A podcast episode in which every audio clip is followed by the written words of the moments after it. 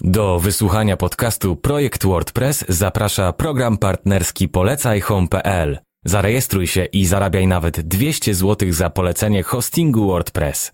Dzień dobry, nazywam się Marcin Kowalik. Witam Was wszystkich serdecznie na kolejnym webinarze organizowanym przez home.pl. Mm. To jest kolejny webinar, który mam zaszczyt, w którym mam zaszczyt Wam przedstawić bardzo ciekawego prelegenta, gościa naszego. Potrzebne jest kilka zdań wprowadzenia, zanim ten gość nasz się pojawi na Waszych ekranach. Na początku mam do Was uprzejmą prośbę, napiszcie proszę krótko na czacie, czy po pierwsze mnie słyszycie, i czy po drugie, czy widzicie pierwszy slajd prezentacji. To jest dla nas bardzo ważne, żebyśmy wiedzieli, e, czy na pewno wszystko gra e, technicznie. E, też druga taka informacja techniczna, jeszcze chwilkę poczekamy, aż wszyscy się zejdą. Druga informacja techniczna jest taka, że my jeszcze przez chwilę dosłownie będziemy patrzeć na czat, później zarówno ja, jak i nasz gość, prelegent, skupimy się na prezentacji i jeżeli się pojawią pytania, to później te pytania, na, na te kluczowe pytania, na wszystkie pytania, które zadacie, będziemy odpowiadać po prezentacji. Także czas na to będzie, ale mówię, że nie skupiamy się na czacie, żeby się nie dekoncentrować. Szanowni, e, nazywam się Marcin Kowalik, mam zaszczyt pracować e, w dziale programów partnerskich w home.pl. No i tak, historia tego naszego spotkania, które w tej chwili się teraz e, odbywa, jest taka, że jakiś czas temu planowaliśmy cykl spotkań w całej Polsce, cykl spotkań pod hasłem Projekt WordPress, w ramach których chcieliśmy się spotkać z webdeveloperami WordPressowymi, z twórcami stron na WordPressie, którzy pracują dla swoich klientów końcowych i chcieliśmy się podzielić wiedzą, tak jak właśnie to za chwilę będzie robił e, e, mój gość. E, I i chcieliśmy się dzielić wiedzą o tym, jak lepiej pracować e, z WordPressem i z klientami końcowymi. Natomiast, no, jak wszyscy wiecie, e, plany nasze zostały trochę pokrzyżowane przez rzeczywistość, ale nie poddajemy się. Mamy dobrodziejstwa internetu, mamy e, świetną wiedzę ekspercką i to jest najważniejsze, i tą wiedzą ekspercką chcemy się podzielić. Teraz, moi drodzy, dwa zdania o naszym gościu. Hmm, z Arturem miałem przyjemność pracować jako klient końcowy dawno, dawno temu nad projektem WordPressowym międzynarodowym, więc to już jest pierwszy argument, dlaczego e, warto posłuchać e, tego, czym się Artur podzieli. Też wiem, że Artur pracuje e, w ramach agencji, której jest właścicielem brandu, z zarówno mniejszymi klientami końcowymi, czyli firmami usługowymi, które potrzebują strony na WordPressie, ale też dużymi międzynarodowymi e-commerce'ami. Więc to doświadczenie jest olbrzymie i dzisiaj, dzisiaj będzie tona fajnej wiedzy odnośnie tego, jak skutecznie, z szacunkiem, słowo klucz, pracować e, nad projektem WordPressowym i e, w fajny sposób współpracować ze swoim klientem końcowym. Partnerem tego całego webinaru, tego naszego całego spotkania jest polecaj.pl. To jest serwis, w którym widzicie wszystkie możliwe programy partnerskie dla informatyków i dla web developerów w jednym miejscu. Artur Kubiak z Brandu. Stage is yours. Dziękuję, że znalazłeś czas. Oddaję głos do studia. Witam, cześć, dziękuję. Witam wszystkich bardzo serdecznie. E, nazywam się Artur Kubiak, jestem właścicielem agencji interaktywnej Brandu. E, za chwilę powiem kilka słów o, o firmie, e, ale najpierw jaki jest temat dzisiejszej prezentacji, jaki jest w ogóle pomysł na, na to spotkanie z Wami i co chciałbym Wam przekazać. Tytuł prezentacji to Brand WordPress, czyli produkcja strony opartej o, o CMS-a, o WordPressa, y, z punktu widzenia takiej firmy jak moja, czyli agencji interaktywnej, agencji reklamowej, agencji marketingowej. Brandu WordPress, ta nazwa, która się tu pojawia, to, to, jest, to jest taka też ciekawostka trochę, dlatego że moja firma y, no, ładnych parę lat temu stworzyła własną wersję WordPressa przy współpracy z firmą y, Microsoft.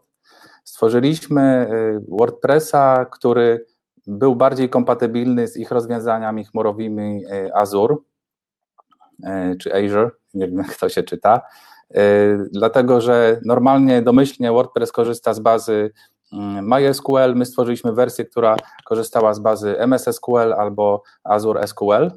Y, ten projekt niestety został przerwany w pewnym momencie. Troszeczkę tego żałuję, no ale tak już bywa, że, ta, ta nasza droga jako firmy poszła w trochę innym kierunku.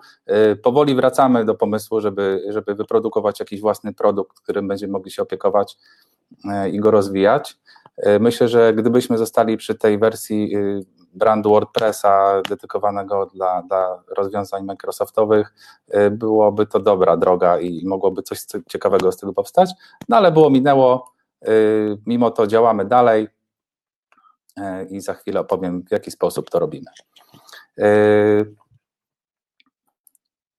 Więc teraz powiem Wam, jaki jest pomysł na tą, na tą dzisiejszą prezentację dla Was? Powiem kilka słów o firmie, ale naprawdę krótko. E, dlaczego pracujemy w WordPressie? Jakie są wady i zalety WordPressa z, z naszego punktu widzenia?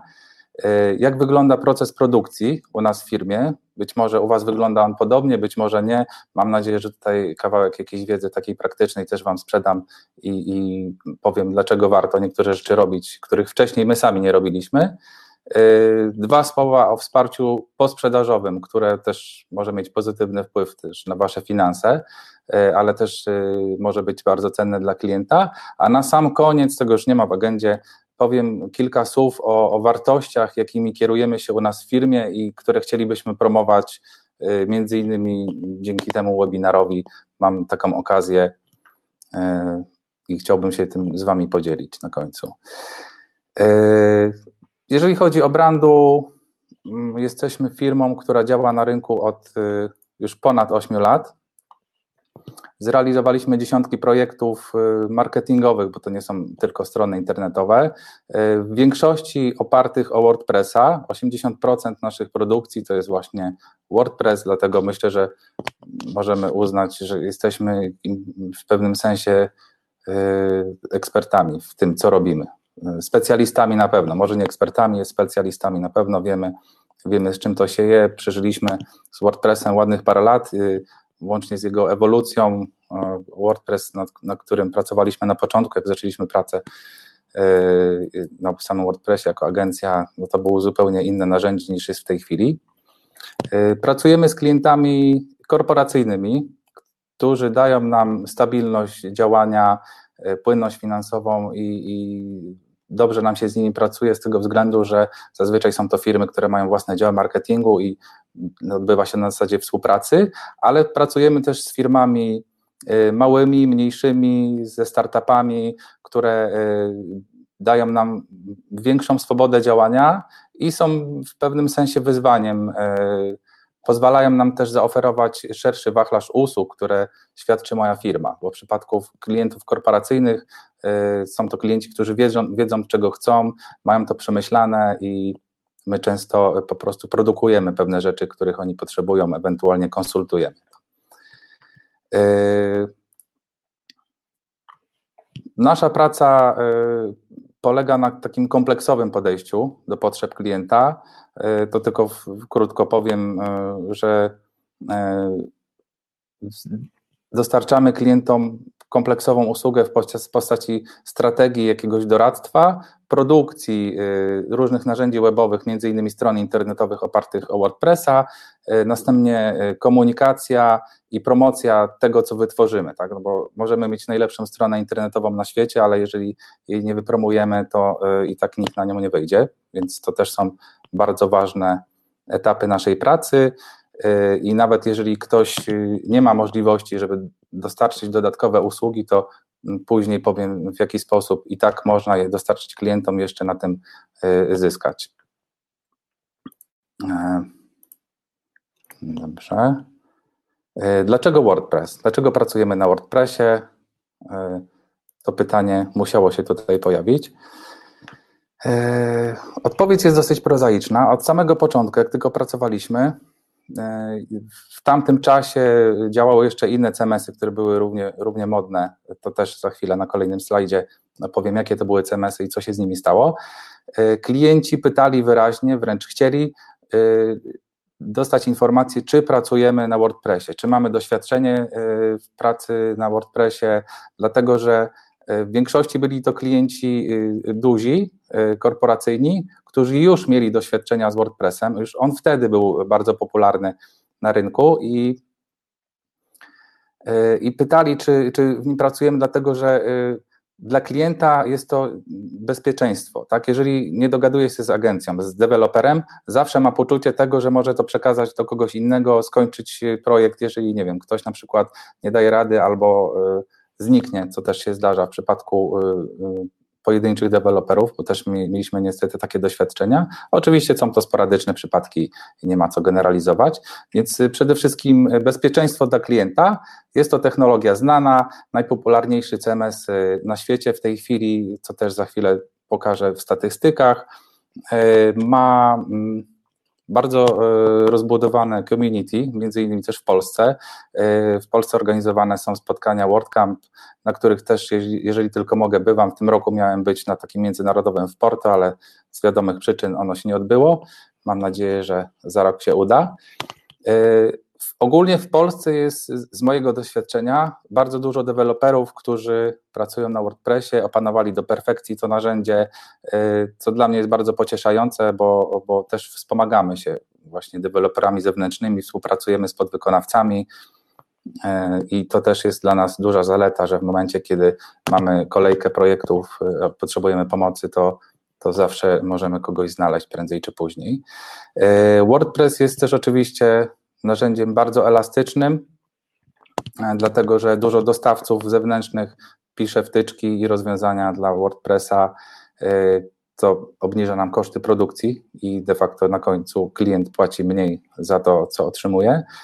E, sam czasami nam podsyła jakieś rozwiązania albo narzędzia, które widział, sam sprawdził, że mają, są kompatybilne z WordPressem, że jest już jakaś wtyczka napisana w tym celu, więc to też jest bardzo fajne, że nie dosyć, że można na nim stworzyć naprawdę bardzo dużo różnych realizacji, od prostych do bardzo zaawansowanych, łącznie z e-commerce'em, to część y, prac jest wykonanych e, przez, y, przez dostawców zewnętrznych, którzy spinają się z WordPressem. E, jak wygląda WordPress mm, w liczbach? Dla mnie to też była ciekawostka, bo tak z mojej perspektywy, e, tak jak wspomniałem, z 80% projektów, które realizujemy, e, to jest właśnie WordPress. 20% to są zazwyczaj jakieś dedykowane aplikacje pisane w PHP albo w jakichś innych e, technologiach, zupełnie od podstaw. Więc jeżeli chodzi o serwisy internetowe, to jest albo czysty HTML w jakiś w przypadku jakichś naprawdę prostych landing page'y, ale tak poza tym to jest y, tylko WordPress. Y, więc y, sprawdziłem, jak ten WordPress działa na świecie, jak wygląda w ogóle internet, z jakich rozwiązań korzystają inni. I wychodzi na to, że ze statystyk, do których gdzieś tam się dokopałem, 36% wszystkich stron internetowych na świecie działa w oparciu o WordPressa. To jest ponad 27 milionów stron y, w całym internecie. 36%. Mi się wydawało, że 80%, więc zacząłem się zastanawiać, ciekawe w takim razie, na czym stoją inne strony, no bo to jest jeszcze do zagospodarowania ponad 60% rynku. Y, ze statystyk, które, które znalazłem, wynika, że 42% z, tych serwisów internetowych, które są opublikowane w całym internecie, w ogóle nie ma CMS, albo są to jakieś CMS-y autorskie. E, jeżeli chodzi o narzędzia e, dodatkowe, to jest e, takie, które są zaraz po WordPressie w kolejce, to jest Wix, Wix Squarespace, Joomla, Shopify, Drupal i tak dalej, i tak dalej. Przy czym Wix i, Wix i Squarespace to są raczej kreatory stron, buildery, takimi CMS-ami, które no, działają na podobnej zasadzie właśnie jak WordPress, jest, jest Joomla i Drupal, które właśnie jak wspomniałem na początku, na początku kariery naszej jako agencji były bardziej popularne, szczególnie Joomla. Drupal też tam się odgrażał, że e, potrafi to i owo, e, aczkolwiek e, nie wiem z jakich przyczyn nie rozwinął się bardzo mocno. Wiem, że za granicą jest dosyć popularny, mamy klientów z Niemiec, to właśnie oni nam wspominają, że że tam sporo e, serwisów internetowych powstaje też między innymi na Drupalu. Więc to jeżeli chodzi o, o konkurencję. Tutaj w tej statystyce, statystyce też są pokazane narzędzia typu PrestaShop, Magento czy Bitrix, to już jest oprogramowanie no, nietypowo CMS-owe, ale jak gdyby było uwzględnione w tych statystykach. E, mimo to WordPress rządzi i, i myślę, że przez długi czas się to nie zmieni, chociażby patrząc na te statystyki, które tutaj mamy.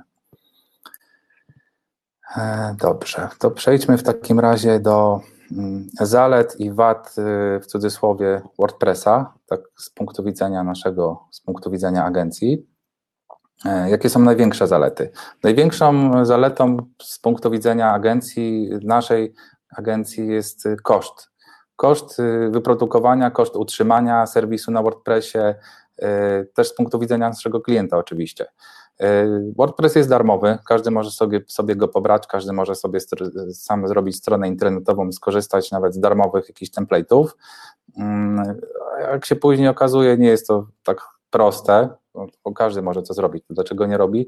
Dlaczego jest miejsce też dla, dla takich agencji jak nasza? Yy, dlatego, że jest kilka rzeczy, na które, które są ważniejsze od samego procesu postawienia strony, tak? bo ta strona musi mieć jakiś cel, musi jakoś wyglądać, musi komunikować jakieś konkretne wartości czy produkty yy, i tutaj właśnie jest praca dla nas.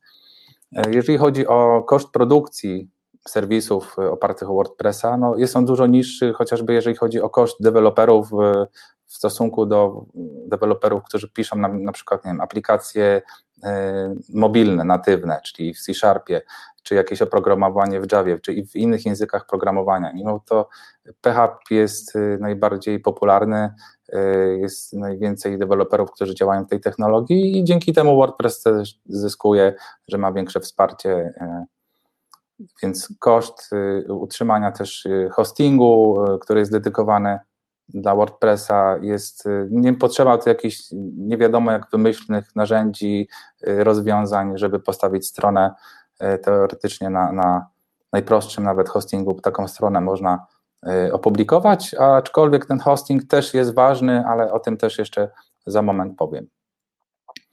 Drugą bardzo dużą zaletą WordPressa jest to, o czym też już wspomniałem, jest elastyczność.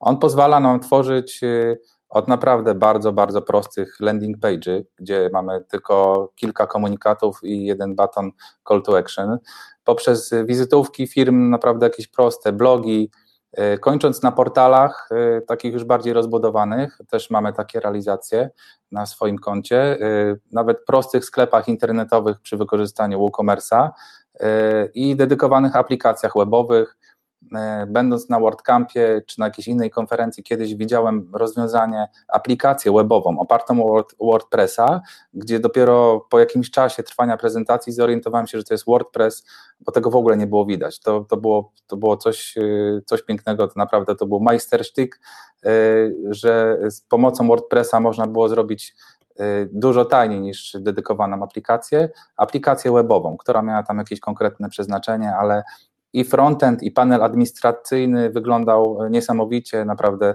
nie, nie, wierzyłem, że to jest WordPress, ale rozmawiałem później z prelegentem, faktycznie to był WordPress, więc y, elastyczność jest naprawdę ogromna, od bardzo prostych rozwiązań, do których jest on dedykowany, y, poprzez bardzo y, zaawansowane aplikacje webowe.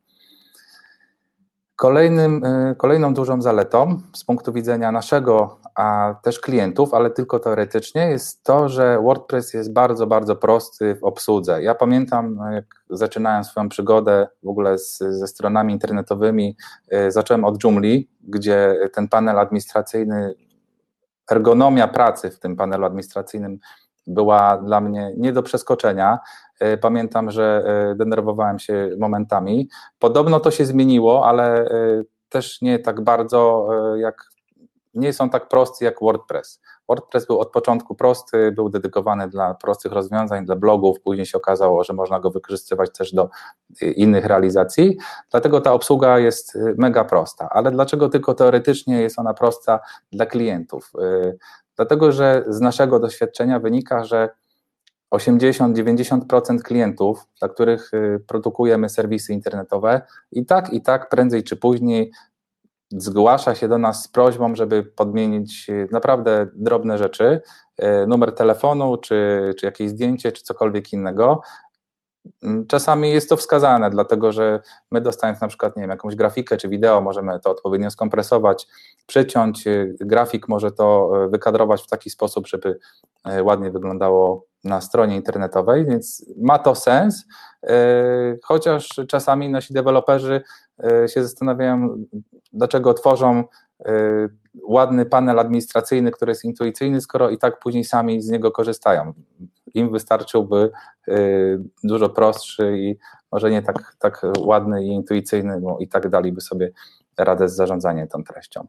E, ale możliwość zaoferowania takiej właśnie usługi, y, czyli zależność klienta od nas, przynajmniej taka teoretyczna, że możemy właśnie pomóc mu w uzupełnianiu treści, jest dla nas czy dla producenta, dla pojedynczego dewelopera yy, dobrym rozwiązaniem, bo tych kontaktów nie ma, nie ma zbyt dużo, a możemy przy okazji e, zaproponować klientowi jakieś inne usługi, yy, czy abonament właśnie na utrzymanie takiej, takiego serwisu internetowego, yy, między innymi jeżeli chodzi o zarządzanie chociażby treściami na tym, na tym serwisie, ale nie tylko, ale ten, o tym też za, za moment powiem.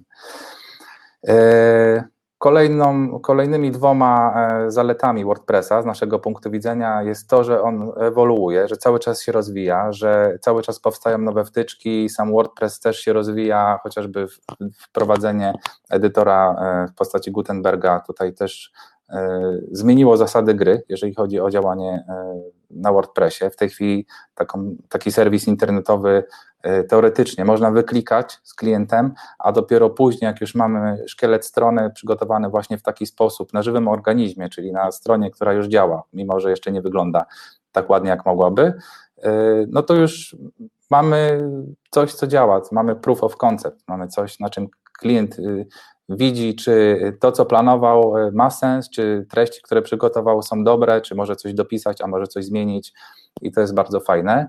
E, no i też e, przyjazność WordPressa, jeżeli chodzi o, o pozycjonowanie, e, ale o tym moi poprzednicy, już jeżeli chodzi o webinarium Marcina, wspominali, więc ja się nie będę nad tym rozwodził. Nie potrzeba bardzo dużo pracy do tego, żeby strona w WordPressie się w miarę, w miarę sama pozycjonowała. I to jest dla nas też ogromna zaleta tego narzędzia między innymi. E, dwa słowa na temat wad WordPressa z punktu widzenia naszej agencji. Wady są w cudzysłowie, dlatego że on, to narzędzie nie ma zbyt wielu wad. Takimi wadami z naszego punktu widzenia jest przede wszystkim czarny PR, wbrew pozorom. Technicznych wad, i mam tam jedną wymienioną, a to jest drobna rzecz tak naprawdę. Czarny PR. WordPress ma przyklejoną taką łatkę, że to jest system do blogów. E, spotkałem się kiedyś e, z klientem, który, który powiedział mi, czy mm, spotkałem się z klientem, który powiedział, że a czemu e, stronę na WordPressie, przecież to jest system do blogów i zacytował mi w mailu cytat właśnie z Wikipedii, w którym jest napisane, że WordPress to napisany w języku PHP system zarządzania treścią CMS, zaprojektowany głównie do obsługi blogów. E, powiem szczerze, że trochę mi się wtedy ciśnienie podniosło, jak to, jak to przeczytałem. E, uniosłem się, ale mm, honorem, tylko na chwilę e, i postanowiłem udowodnić klientowi, że, że nie jest tak do końca. Ja o tym wiedziałem, dlatego że już miałem doświadczenie z WordPressem, wiem co robiliśmy, wiem jakie firmy z tego korzystały, no ale chciałem udowodnić klientowi, że, że, że nie jest tak, jak jest to ujęte w Wikipedii i że nie powinniśmy mieć kompleksów, jeżeli chodzi o, o WordPressa jako system do, do produkcji stron internetowych. E, no i w internecie też można to znaleźć, jakie serwisy czy jakie firmy korzystają e, z WordPressa w przypadku swoich serwisów firmowych chociażby tam znajduje się Walt Disney Company, Vogue, e, Sony Music, Mercedes-Benz. Fraken to jest firma francuska, którą może znacie, bo, bo często ją widać na ulicach, to jest nasz klient, który wynajmuje samochody ciężarowe często widać ich samochody właśnie oklejone logo Fraken. Poważna firma, dla której zrealizowaliśmy serwis na, na 16 krajów w różnych wersjach językowych, taki serwis korporacyjny.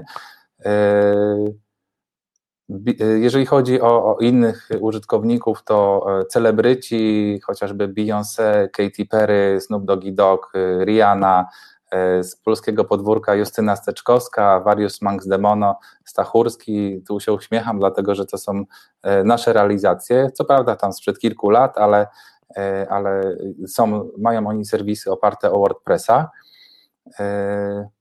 No i z takich już publicystycznych serwisów to właśnie TechCrunch, między innymi New Yorker, MTV News, The Wall Street Journal, to są no, jakieś tam przykłady wybrane y, z tych y, serwisów, które znalazłem w internecie, jeżeli chodzi o, o, korzystanie właśnie z WordPressa. Drugim, drugim takim, tak, drugą taką łatką, która jest przypięta do WordPressa, jest y, taki pogląd, że WordPress jest powolny. I jest to nie do końca prawda, aczkolwiek trochę prawdy Y, w tym stwierdzeniu jest. To wszystko zależy od tego, w jaki sposób taki serwis zostanie przygotowany. Gdyż zbyt duża ilość wtyczek, e, które stosujemy, różnego typu buildery albo buildery w połączeniu z wtyczkami, y, i to jeszcze polane sosem z, z hostingu, który jest niedrogi, ale y, nie ma odpowiednich narzędzi do tego, żeby taką stronę na WordPressie opublikować, powoduje, że faktycznie jeszcze do tego dochodzi content, który często publikuje już klient w postaci zdjęć, które ważą po kilkadziesiąt megabajtów, na przykład, albo jakichś plików wideo. No, jest tego sporo. Także WordPress potrafi być powolny, ale jeżeli ktoś produkuje serwis internetowy na WordPressie i zna się na tym, to, to jest to mit, dlatego że naprawdę jest dużo narzędzi, które wspomagają WordPressa, żeby on działał bardzo szybko i między innymi hosting ma tutaj znaczenie, dlatego my korzystamy i polecamy hosting, który jest dedykowany dla WordPressa. Jest on odrobinę droższy niż standardowy, ale daje naprawdę dużo korzyści, dlatego warto z niego korzystać. Z pozostałych wad, no w sumie tak, to też jest taka łatka, która też jest tu ziarnko prawdy w tym stwierdzeniu, że WordPress jest niebezpieczny, jest często atakowany i hakowany. Tak, to jest prawda ze względu na swoją popularność. Jest on częściej hakowany, częściej pojawiają, pojawiają się jakieś dziury w internecie, informacje o tym, że, że jest jakaś luka w zabezpieczeniach, dlatego że komuś, kto chce zaatakować WordPressa jest prościej, y, jest on popularny, więc jeżeli ktoś y, znajdzie jakąś lukę, opublikuje ją, to jest wiele serwisów, który, które potencjalnie można zaatakować, ale community y, dba o to, żeby, żeby te luki były szybko naprawiane, łatane, dlatego bardzo ważne jest to, żeby aktualizować WordPressa i tak, i, i to jest też no, pole do popisu dla nas jako deweloperów czy dla agencji, żeby y, klienta po pierwsze uświadamiać, że takie rzeczy trzeba robić, y, a po drugie jest to też jakieś potencjalne dodatkowe źródło dochodów w postaci abonamentu. I tutaj chciałem skorzystać z okazji i, i zaapelować do wszystkich, którzy mnie w tej chwili słuchają bądź będą słuchali, e, jako e, do, do, do, do deweloperów, do agencji, do mojej konkurencji, żeby e, edukowali klientów. My to staramy, staramy się robić, jest to bardzo ważne że aktualizacja WordPressa to jest konieczność. Jest to bardzo ważne, tak samo jak aktualizacje oprogramowania, nie wiem, w telefonie, wszystkie aplikacje, które sobie aktualizujemy, tak samo jak jeździmy z y, samochodem, wymienić opony, zrobić przegląd. Y, jest to bardzo ważne, naprawdę. Y, powtarzajmy to jak mantrę, opowiadajmy, mów, mówmy klientom, że jest to ważne, bo przez to, że często strony internetowe oparte o, na, WordPress, na WordPressie są pozostawiane same sobie, same sobie powoduje to, że, że one faktycznie mają te luki, mają te dziury, są hakowane, pojawiają się tam wirusy, różnego typu przekierowania i inne dziwne rzeczy, a powodem jest nie to, że WordPress jest jest słaby, tylko dlatego, że jest on mm, nieaktualizowany i, i różne rzeczy tam mogą się wtedy wydarzyć. Dlatego proszę, edukujcie swoich klientów, opowiadajcie im o tym i przy okazji zaproponujcie y, nawet y, jakąś obsługę abonamentową, że raz w miesiącu zajrzycie na tą stronę, zaktualizujecie to wtyczki. Niektórzy klienci uważają, że mogą to zrobić sami i często sami to robią i chwała im za to. E, nie zawsze jest to bezpieczne, dlatego że jeżeli korzystamy z większej ilości wtyczek, one czasami są ze sobą niekompatybilne, po aktualizacji okazuje się, że coś tam się dzieje i wa warto by było, żeby ktoś po takiej aktualizacji ten serwis przetestował tak dokładnie e, i e, to od razu przechodzę do kolejnego punktu, jeżeli chodzi o w cudzysłowie wadę techniczną WordPressa. Zdarza się czasami tak, że musimy e, wtyczki, z których korzystamy, zmodyfikować na potrzeby klienta. W przypadku aktualizacji takiej wtyczki zazwyczaj kod jest nadpisywany, więc jeżeli klient sam sobie zaktualizuje daną wtyczkę, no to jest prawie pewne, że ona przestanie działać, e, dlatego lepiej by było, żeby aktualizacjami zajął się deweloper, który przygotowywał przygotowywał e, taki serwis. E, dobrze, teraz powiem kilka słów na temat e, tego, w jaki sposób działamy. Mm, jak, jak wygląda produkcja serwisu internetowego u nas w firmie i, i polecam ten sposób działania, bo wiem, że nie zawsze odbywa się to właśnie tak. E, jest to teoretycznie banalne, ale wiem, że nie zawsze, nie zawsze tak to działa. Więc e, zaczynamy analizy potrzeb, czyli spotkania z klientem i jednego fundamentalnego pytania, e, po co Państwu jest ta strona, jaki jest jej cel, jaka jest grupa docelowa, co my mamy nią zakomunikować, jakie produkty sprzedajemy, jaki jest zakres prac, co otrzymujemy od klienta, czy klient ma identyfikację już gotową, czy ma przygotowane treści, czy ma zdjęcia? I tak dalej, i tak. To wszystko ma wpływ yy, na to, w jaki sposób później serwis będzie yy, produkowany, cały projekt będzie realizowany.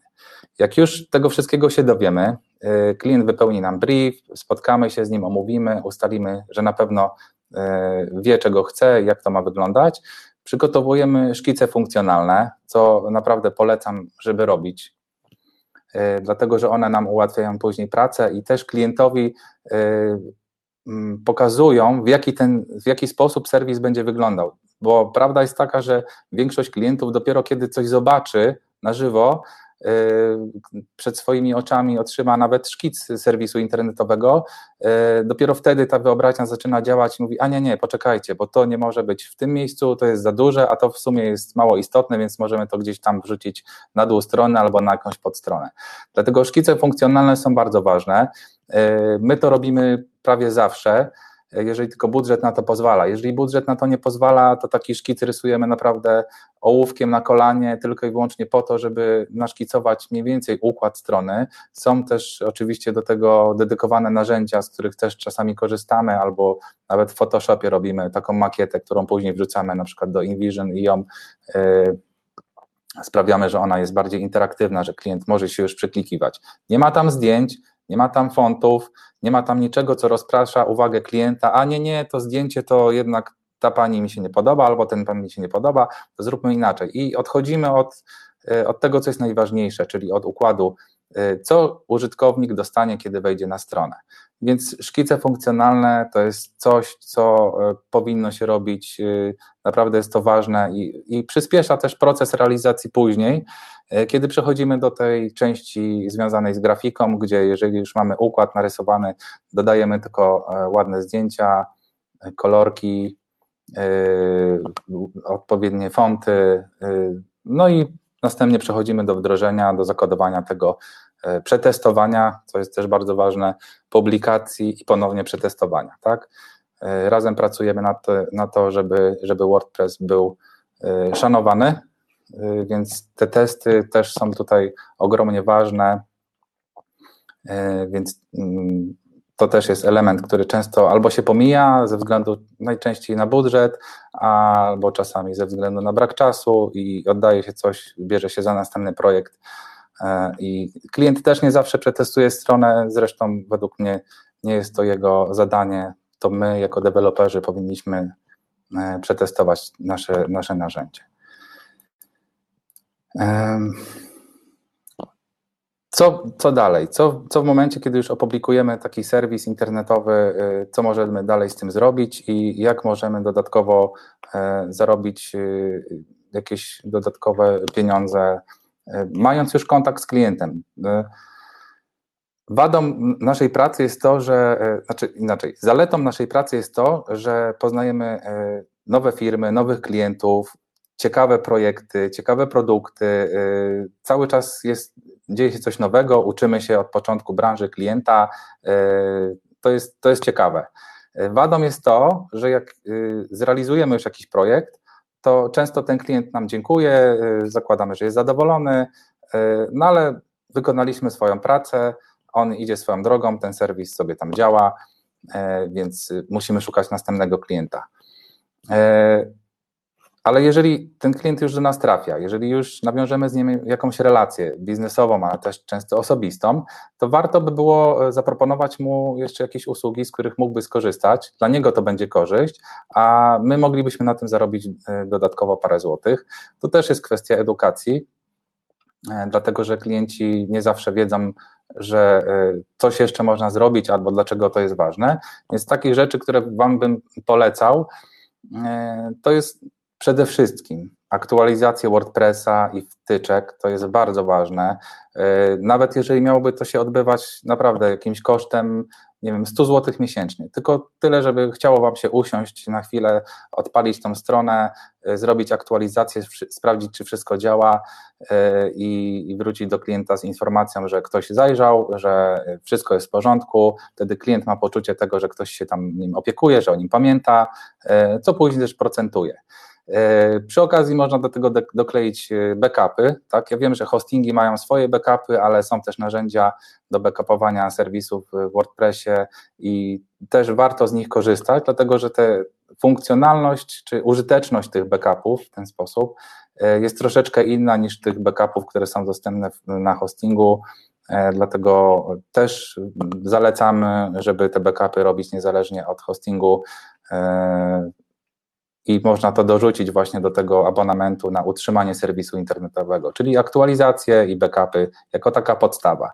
Można też za zaoferować klientom e, obsługę hostingu, e, co ma swoje plusy i minusy, bo jeżeli chodzi o e, zarządzanie samą stroną, hostingiem od strony właśnie serwisu internetowego, to to jest dosyć proste kłopoty zaczynają się w momencie, kiedy klient chce, żeby też się zaopiekować jego pocztą i wtedy trzeba stworzyć konto pocztowe, usunąć konto pocztowe, komuś coś tam nie dochodzi, a tu spam odbił. Y, no i tutaj trzeba się zastanowić, czy, czy iść w tym kierunku, y, czy jeżeli klient się zgodzi na to, żebyśmy my się zajęli tylko częścią związaną z samym serwisem internetowym, y, a poczta byłaby po stronie jego administratora, czy jakiejś osoby, która technicznie potrafiłaby sobie z tym poradzić.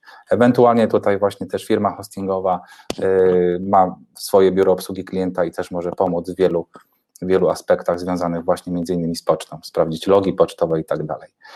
E, oprócz tego, jeżeli korzystamy z jakiegoś hostingu, mm, który, nie wiem, na przykład polecamy, tak jak no, jesteśmy na, na webinarze Home.pl, więc polecając usługi Home.pl też możemy z tego mieć jakieś korzyści. Inne firmy hostingowe, z tego co wiem, też mają jakieś programy partnerskie, więc yy, zawsze można dorzucić to jako, jako dodatkową taką drobną usługę i, i z tych y, programów partnerskich dostać dodatkową korzyść. E, a propos utrzymania e, kontaktu z klientem, tych aktualizacji, o których wspomniałem, e, dobrze jest przy okazji, jak się odzywamy do klienta, jeżeli jest taka możliwość, wspomnieć o jakichś nowych rozwiązaniach, które się pojawiają w sieci. Technologia, jak wiemy, się zmienia z dnia na dzień, więc czasami pojawiają się fajne narzędzia, nie wiem, tak jak kiedyś chociażby się e, pojawił się e, call, call page, tak, czyli ten ta ikonka z numerem telefonu, gdzie jak ktoś kliknie, to centrala automatycznie odpowiada. To jest jakiś taki przykład pierwszy z brzegu. Takich narzędzi pojawia się więcej i czasami kontaktując się z klientem można powiedzieć, a słuchajcie, może byście, czemu nie macie na przykład tego, a czy wiedzieliście o tym, że nie wiem, mapy Google są w tej chwili płatne i na waszej stronie wyświetla się błąd, więc dużo jest tak naprawdę y, możliwości sprzedania dodatkowej jakiejś usługi programistycznej nawet y, w przypadku kontaktu z klientem. E, SEO, SEM, social media, e, copywriting. E, nawet jeżeli nie macie w portfolio swoim tego typu usług, to podobnie jak w przypadku hostingu, też często można polecać inne firmy na zasadzie prowizji, jakichś dodatkowych abonamentów, marsz dla, dla osoby polecającej. W przypadku programów partnerskich, jeżeli chodzi o SEO, SEM chyba też Wiem, że, że e, niektóre firmy mają swój panel administracyjny, że każdy klient, y, z którym do nich przyjdziemy, e, płacąc jakąś tam kwotę, pewien procent z tej kwoty przez cały czas, jak klient jest obsługiwany, trafia do nas jako, jako do firmy czy do osoby polecającej. Podobnie jest z copywriterami, e, ale w przypadku copywriterów, jeżeli mamy osobę, która potrafi pisać treści. E, można się po prostu dogadać, że polecamy jej usługi, ona obsługuje klienta e, i dolicza klientowi tam kilka złotych za polecenie, lub my sprzedajemy taką usługę, doliczając do, do niej jakiś tam procent swojej marży e, i wtedy klient ma wszystko w jednym miejscu, a my mamy dodatkowe źródło, źródło dochodu. Kilka słów o standardach jakimi, jakimi e, kierujemy się e, u nas w firmie. O kurczę. A dobra, to jest to. Przeskoczył mi jeden slajd. E, nie, nie, nie będę opowiadał o standardach technicznych, bo wydaje mi się, że część z Was wie więcej na ten temat niż ja. Ja nie jestem deweloperem. Ja jestem bardziej handlowcem, project managerem, właścicielem firmy, menadżerem. E, jeżeli chodzi o kwestie techniczne, zostawiam to swoim specjalistom albo podwykonawcom e, i wiem, że też e, moi poprzednicy na, na poprzednich czy podcastach, czy webinarach opowiadali o kwestiach technicznych, więc ja już nie będę o tym opowiadał, ale opowiem o, tym, o czymś, co jest bardzo ważne z punktu widzenia właśnie agencji, współpracy też z podwykonawcami, ale też z klientami, i z konkurencją, o relacjach, o relacjach z konkurencją.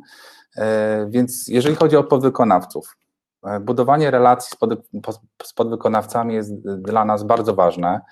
E, I tu chciałem zwrócić uwagę na kilka takich punktów, które, które są dla mnie ważne. Tak? Na coś, na co ja zwracam uwagę i prawdopodobnie inni również. E, to od takich banalnych rzeczy, jak chociażby forma komunikacji. E, ja wiem, że w branży IT e, ta forma komunikacji, te zwroty grzecznościowe, raczej się ich nie stosuje. Zazwyczaj często się przechodzi na ty dosyć szybko albo od razu.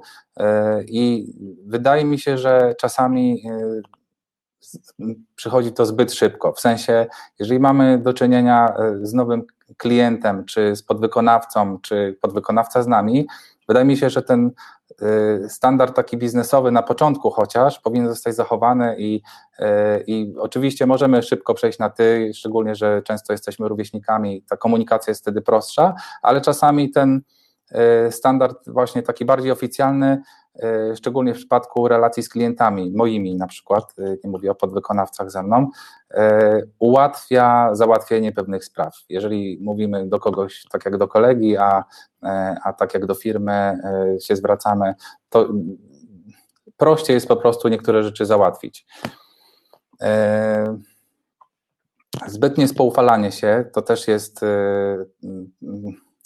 no może nie problem, ale czasami traci się przez to czas, bo miałem przypadki podwykonawców, którzy w momencie, kiedy ja dzwoniłem, trzeba załatwić coś, zrobić na stronie, pilne, klient czeka, jest stres i tak dalej, to ktoś mi mówił, dobra, dobra, ja się tym zajmę, teraz jadę do Ikei, bo właśnie szafkę muszę sobie kupić, o, tam szuflada mi odpada i mam półgodzinną historię, gdzie na drugiej linii siedzi klient i czeka na jakąś informację zwrotną, więc takie rzeczy też się zdarzają. I ja wszystko rozumiem, też tak można, bądźmy ludźmi, tak, to jest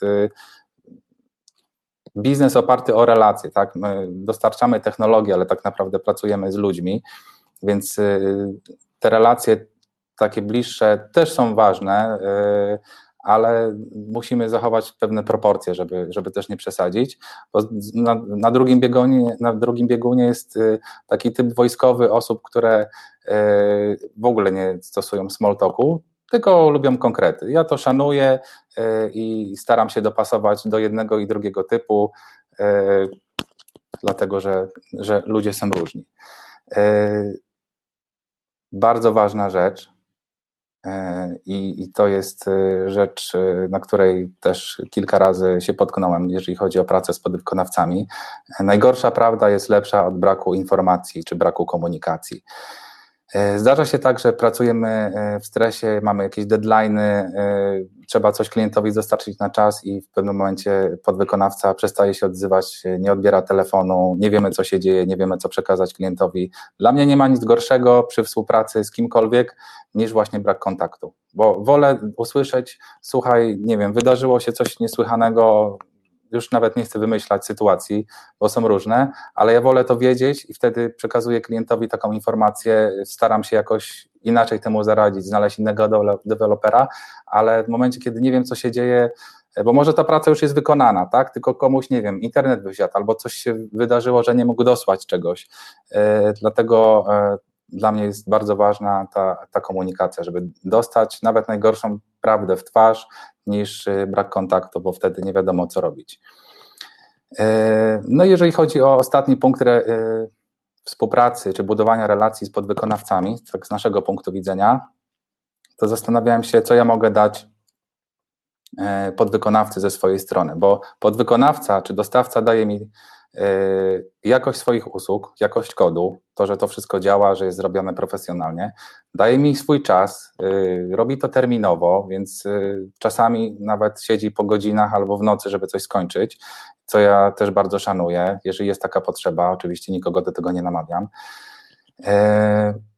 Komunikatywność, tak, bo też jest to ważne. Czas, no, niektórzy mają mniejszy czy większy problem z, z komunikacją, e, z przekazaniem. Potrafią robić fajne rzeczy, zakodować coś, ale nie zawsze potrafią to sprzedać, e, ale współpracując z nami, no, starają się i ja też to doceniam. E, więc to są wartości, które daje mi dostawca, podwykonawca, a ja jako agencja co mogę im w zamian dać? Tak, szacunek z jednej strony, ale też y, głównie pieniądze, tak? Robimy to dla pieniędzy, więc y, taką złotą zasadą, którą mamy w firmie jest to, że mamy jasne i przejrzyste zasady odnośnie rozliczenia e, i e, tego, żeby to rozliczenie było zgodnie z umową, jak najszybciej. Nie przetrzymujemy pieniędzy. Jeżeli ktoś poświęca swój czas, siedzi po godzinach, żeby nam coś oddać, to uszanujmy to i z naszej perspektywy po prostu w jaki sposób ja mogę to jakoś komuś wynagrodzić, żeby jak tylko skończy pracę albo zgodnie z zapisami w umowie od razu przelać mu pieniądze, żeby czuł się bezpiecznie, że może na nas liczyć. To jest mega ważne. E, to jest jedyna rzecz, którą ja jako, jako odbiorca mogę zapewnić e, swoim podwykonawcom, żeby budować z nimi relacje. E, klientów też trzeba szanować. Klienci są różni. Mam tu wiele doświadczeń, jak różni, różnie trzeba podchodzić do klientów. To już jest kwestia handlowca. E, jedni to potrafią, inni nie, ale, ale pamiętajcie, że klientów trzeba szanować. Różni są klienci. E, I też e, my też popełniamy błędy. Ja też popełniłem kilka razy w swoim życiu błędy przy obsłudze klientów, gdzie po prostu no, załatwiłem sprawę nie w taki sposób, jak się powinno. E, był stres, dużo rzeczy na głowę i tak dalej. E, po jakimś czasie przyszedł e, czas na refleksję, przemyślenie, co tam się wydarzyło i nawet jeżeli nie był to kluczowy klient, to, no to ten szacunek, to słowo klucz, o którym na początku też Marcin wspomniał, bo go na to uczuliłem, jest bardzo ważny.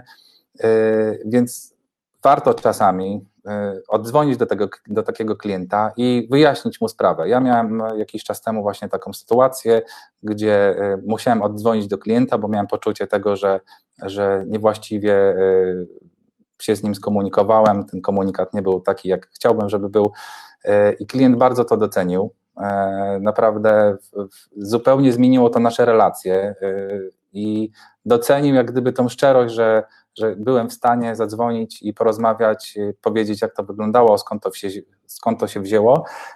Te relacje były dużo lepsze niż przed tą całą sytuacją, która miała miejsce w związku z którą musiałem też dzwonić do klienta.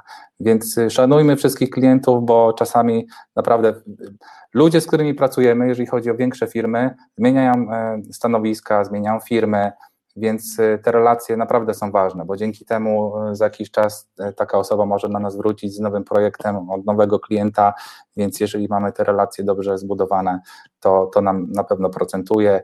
Moja firma od 10 lat, no od od 10 prowadzę swoją działalność, ale od 8 lat działamy pod marką brandu, yy, w ogóle się nie reklamuję. Wszystko jest na zasadzie poleceń, relacji yy, i dobrej obsługi klienta.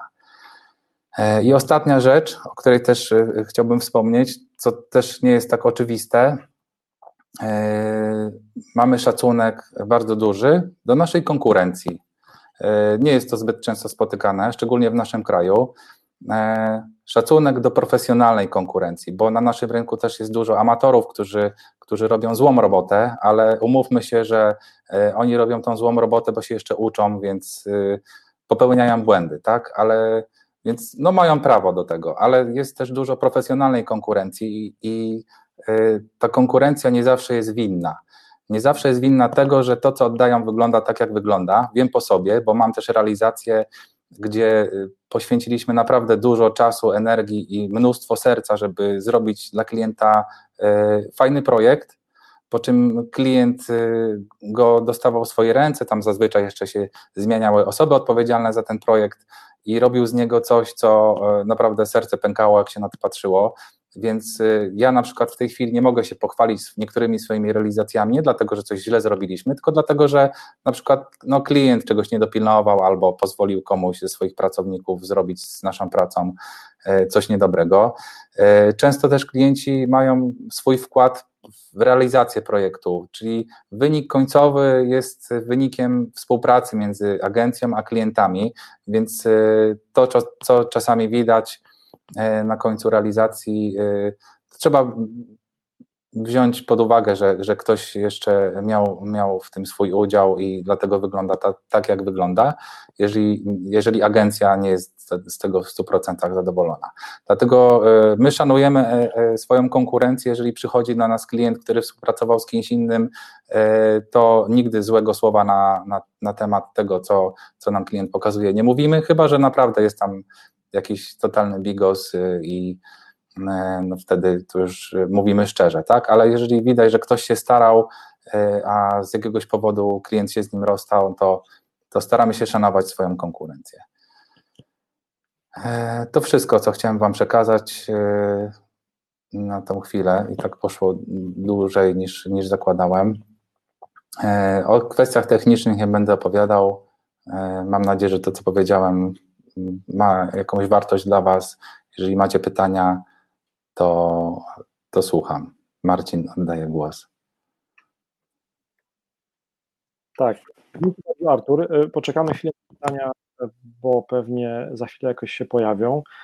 To, to było, mam nadzieję, że słychać z powrotem, to było bardzo ciekawe spojrzenie, bo my tak naprawdę w tych zwykle webinarach, w których się spotykamy, w ramach projektu WordPress, czy też w webinarach, w których, e, do których zapraszamy ludzi związanych z WordPressem, no to pochyliliśmy się zwykle nad tematami technicznymi, nad typografią, nad SEO. E, też dotykaliśmy tematów takich związanych w podcaście Projekt WordPress, na przykład związanych z modelami biznesowymi w ramach pracy w agencji, to też dzisiaj tego dotknąłeś, ale Myślę, że to, co bardzo ciekawe, o czym żaden z poprzednich prelegentów nie wspominał, to jest właśnie taka otwarta, szczera rozmowa z klientem czasami. I taka rozmowa, nawet bez jakiegoś tam mocnego posypywania głowy popiołem, może uratować relacje, może uratować zlecenie, może uratować biznes. E, to jest taka pierwsza e, myśl, która mnie naszła. I jeszcze powiedziałeś bardzo fajną rzecz, że e, to nie jest zawsze tak, że to się musi skończyć tylko na zrobieniu strony w WordPressie, tak? To może być też dalej jakaś obsługa, na przykład, tak jak wspominałeś, że ktoś potrzebuje pocztę, żeby mu zainstalować, tak, żeby przeprowadzić takiego klienta za rękę przez zakładanie poczty, przez obsługę tej poczty, przez jakieś tam e, zadbanie o to, żeby maile dochodziły, konfiguracje i tak dalej. E, to, to ja mam takie dwie właśnie myśli, które sobie wyciągnąłem, bardzo ciekawe. Um, Okej, okay. no i czekamy na, czekamy na pytania. Powiedz, e, mm, Artur, jak e, teraz sobie radzicie razem z zespołem w, w tym czasie? Każdy u siebie pracuje, praca zdalna, czy jakoś zaczynacie się spotykać w biurze? Jak to wygląda? E, zaczęliśmy już pracować w biurze, część pracowników jest w biurze, e, część naszych współpracowników i tak pracuje zdalnie, więc e, oni nie są nawet ze Szczecina, więc i tak z częścią z nich nawet nigdy się nie widziałem mm, hmm. osobiście. Więc no ale wróciliśmy już na, na, te, na te dawne tory.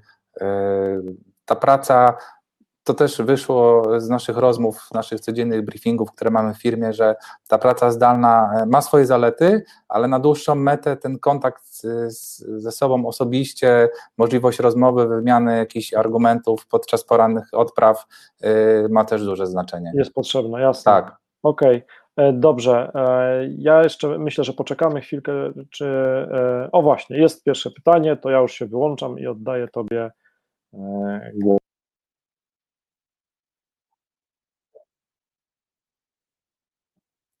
ile osób średnio pracuje nad jednym zleceniem strony internetowej, e, to pomyślmy. Jest to e, project manager, który rozmawia z klientem, jakie są jego potrzeby.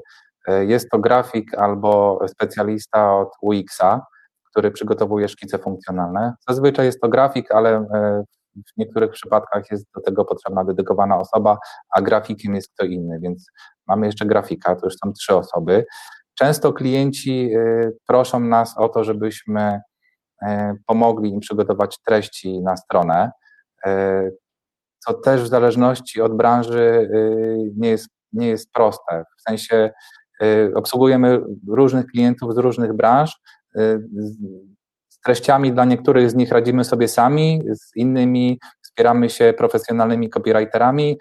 Mam w tej chwili na tapecie projekt związany z branżą IT, i z tego, co się przekonałem, ale też dowiedziałem od, od swoich partnerów, okazuje się, że to jest najtrudniejsza branża, dla której się pisze treści, dlatego że specjaliści IT są zazwyczaj inżynierami, są konkretni, chcą mieć wszystko poukładane w punktach, a my musimy to ubrać w słowa, które będą zrozumiałe dla ich odbiorców, które te osoby niekoniecznie są techniczne. Czyli mamy project managera, e, osobę od UX-a, e, mamy grafika, mamy oczywiście dewelopera i tutaj są e, w zależności od wielkości projektu albo jedna, albo dwie osoby, jeżeli mówimy o mniejszych czy o średnich projektach. Nie wspominam tu o dużych, więc mamy już pięć osób. Oprócz tego no, osoba od COSM, nawet jeżeli nie świadczymy dla klienta takiej usługi, to zawsze wspieramy się też jakąś analizą naszego specjalisty, czyli tak średnio od, od 5 do 6 osób w naszym przypadku, jeżeli mówimy o takich średnich, średnich projektach. E, specjalista od Wixa. E, miałem ostatnio zapytanie od klienta, który pytał się, czy, czy robimy strony w Wixie. No, Wix to jest, to jest builder, to jest kreator stron, więc teoretycznie każdy może być, tak jak w przypadku WordPressa, y, może być specjalistą od tego. Tak samo jak wszyscy są specjalistami od social mediów, bo każdy ma Facebooka. Y, tak miałem na myśli Wix.com i Ja osobiście z tego nie korzystam, wiem, że jest to dosyć popularne, ale nie miałem z tym doświadczenia z punktu widzenia takiego komercyjnego. Nie wiem, czy będę prowadził jakieś webinary, szczerze mówiąc, to jest mój pierwszy. Trochę się stresowałem, mam nadzieję, że tego nie było widać za bardzo. E, ale mam jakieś historie, które myślę z case study. E, na nowej stronie będziemy publikowali case study, więc może powybieram której z nich i, i w formie webinara opowiem. Jak długo trwa praca nad stroną? To jest pytanie, e, na które nie ma prostej odpowiedzi, bo z doświadczenia wiem, że tak czysto teoretycznie, naprawdę, gdybyśmy zebrali wszystkie elementy potrzebne do zbudowania strony, E, moglibyśmy serwis internetowy stworzyć w, no, w zależności od jego, wielko, od jego wielkości od dwóch do trzech tygodni. Tak w czystej teorii. Ale wiem, że nawet e, średniej wielkości serwisy potrafi, ich produkcja potrafi trwać czasami nawet rok albo półtorej roku. Dlatego, że Czasami po drodze zmienia się koncepcja, y, zmienia się osoba prowadząca po stronie klienta. No naprawdę czasami, a to też jest dosyć ciekawe, może wy też się z tym spotkaliście, nasi, nasi deweloperzy czasami śmieją się mówiąc, jak chcesz troszeczkę odpocząć od klienta w przypadku produkcji strony, jakiejś realizacji, to poproś go o treści bo to jest moment, kiedy klient musi wykonać jakąś akcję ze swojej strony. Te treści Zazwyczaj ich nie ma, czasami ma, ale one wymagają obróbki, więc y, w momencie, kiedy prosimy o dostarczenie treści, to nagle zapada cisza na jakiś miesiąc, dwa, y, klient produkuje lub próbuje, y, po, po czym do nas wraca, więc my mamy w tym czasie przestój, robimy jakieś inne rzeczy w tle, Także no nie ma prostej odpowiedzi. Tak jak mówię, od kilku tygodni, czasami do nawet do dwóch lat. z mojego doświadczenia wiem, że tak to wygląda.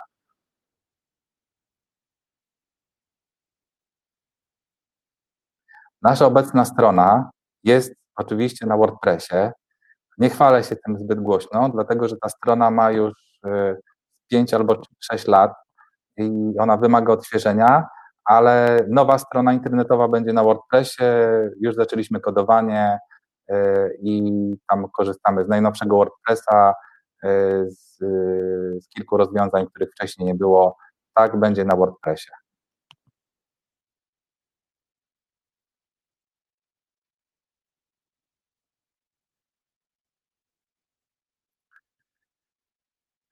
To jest dobre pytanie. Aż westchnąłem, bo to też odpowiedź nie jest prosta. E, jak sobie radzimy z klientami, którzy w nieskończoność chcieliby przebudowywać stronę? E, no, nie ma prostego rozwiązania. E, ja powiem, jak my to robimy. W momencie, kiedy przygotowujemy ofertę dla klienta, i tutaj też ta szczerość, o której wcześniej podczas webinaru wspomniałem, ma bardzo duże znaczenie. Staramy się grać zawsze w otwarte karty, i, i robić wszystko, żeby było jak najbardziej transparentne. Więc w momencie, kiedy przygotowujemy ofertę, e, mamy tam wypunktowane poszczególne elementy. O tym też nie powiedziałem, a to jest też e, taka dosyć fajna wskazówka dla osób, które e, tworzą serwisy internetowe, obsługują klienta, przygotowują oferty. Możemy przygotować ofertę na takiej zasadzie, że piszemy strona internetowa kwota X, albo możemy rozpisać to, co się tam dzieje, na punkty i przy tym odpowiednie kwoty, e, co się składa na produkcję właśnie, nie wiem, e, przygotowanie jakiejś dokumentacji projektowej, spotkania z klientem, przygotowanie szkiców funkcjonalnych, przygotowanie grafiki, e, wdrożenie, frontend, backend, testy, publikacja, ponowne testy.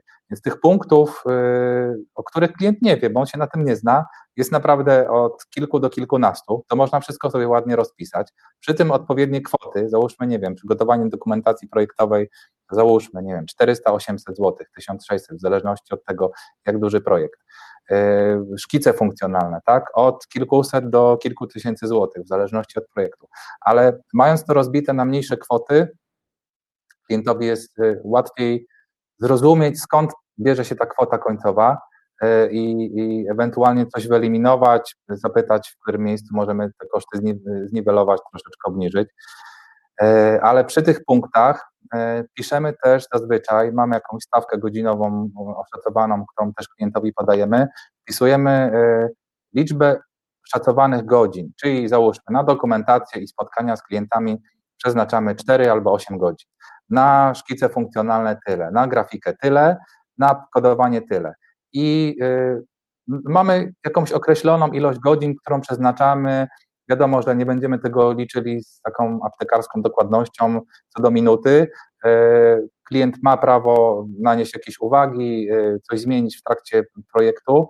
E, chociaż też dobrze by było, gdyby akceptował każdy z etapów. Dzięki temu, jak wracamy do czegoś, co było wcześniej i musimy wykonać dodatkową pracę, to możemy klientowi powiedzieć, że to, no niestety, ale jest dodatkowo płatne i on zdaje sobie sprawę, że coś zaakceptował, więc e, musi dopłacić za, za coś, co zmienił w trakcie z jakichś różnych powodów.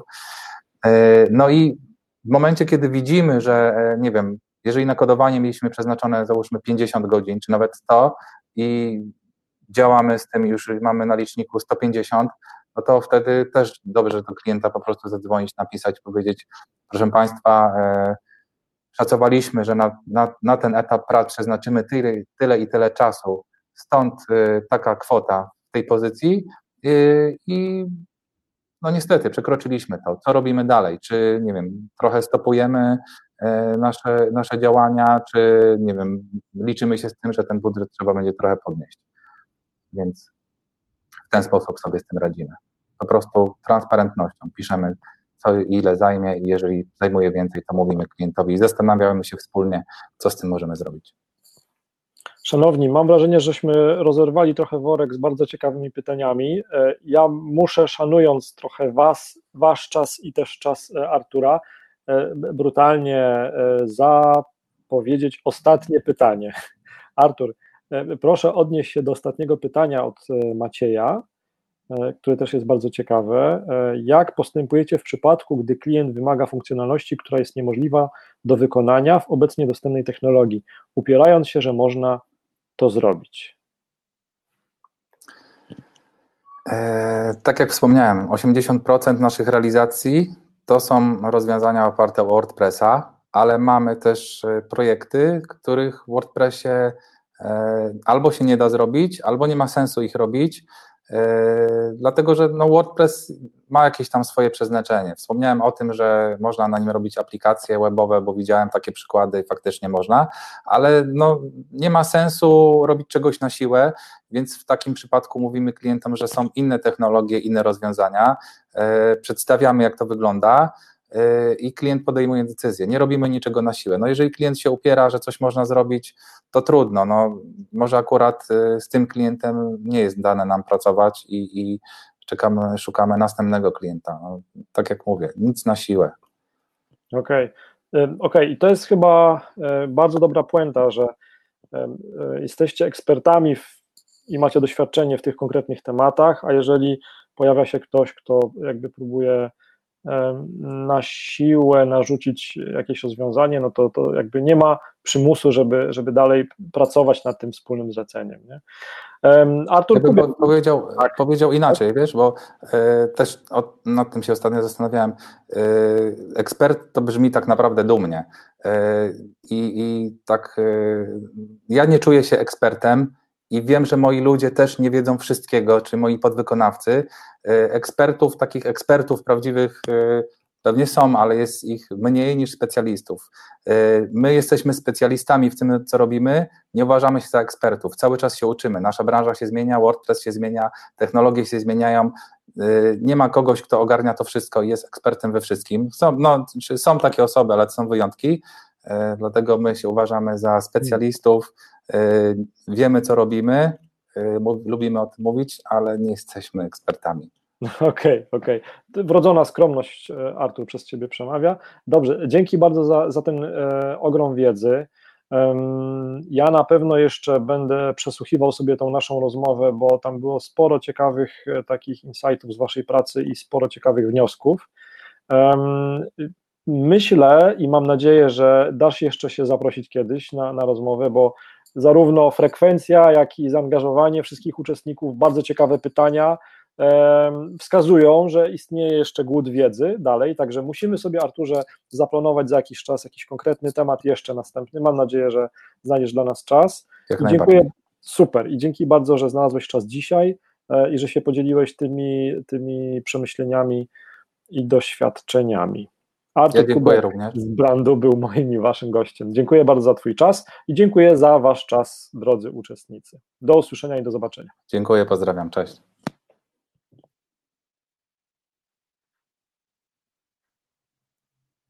Dobrze, zakończyliśmy?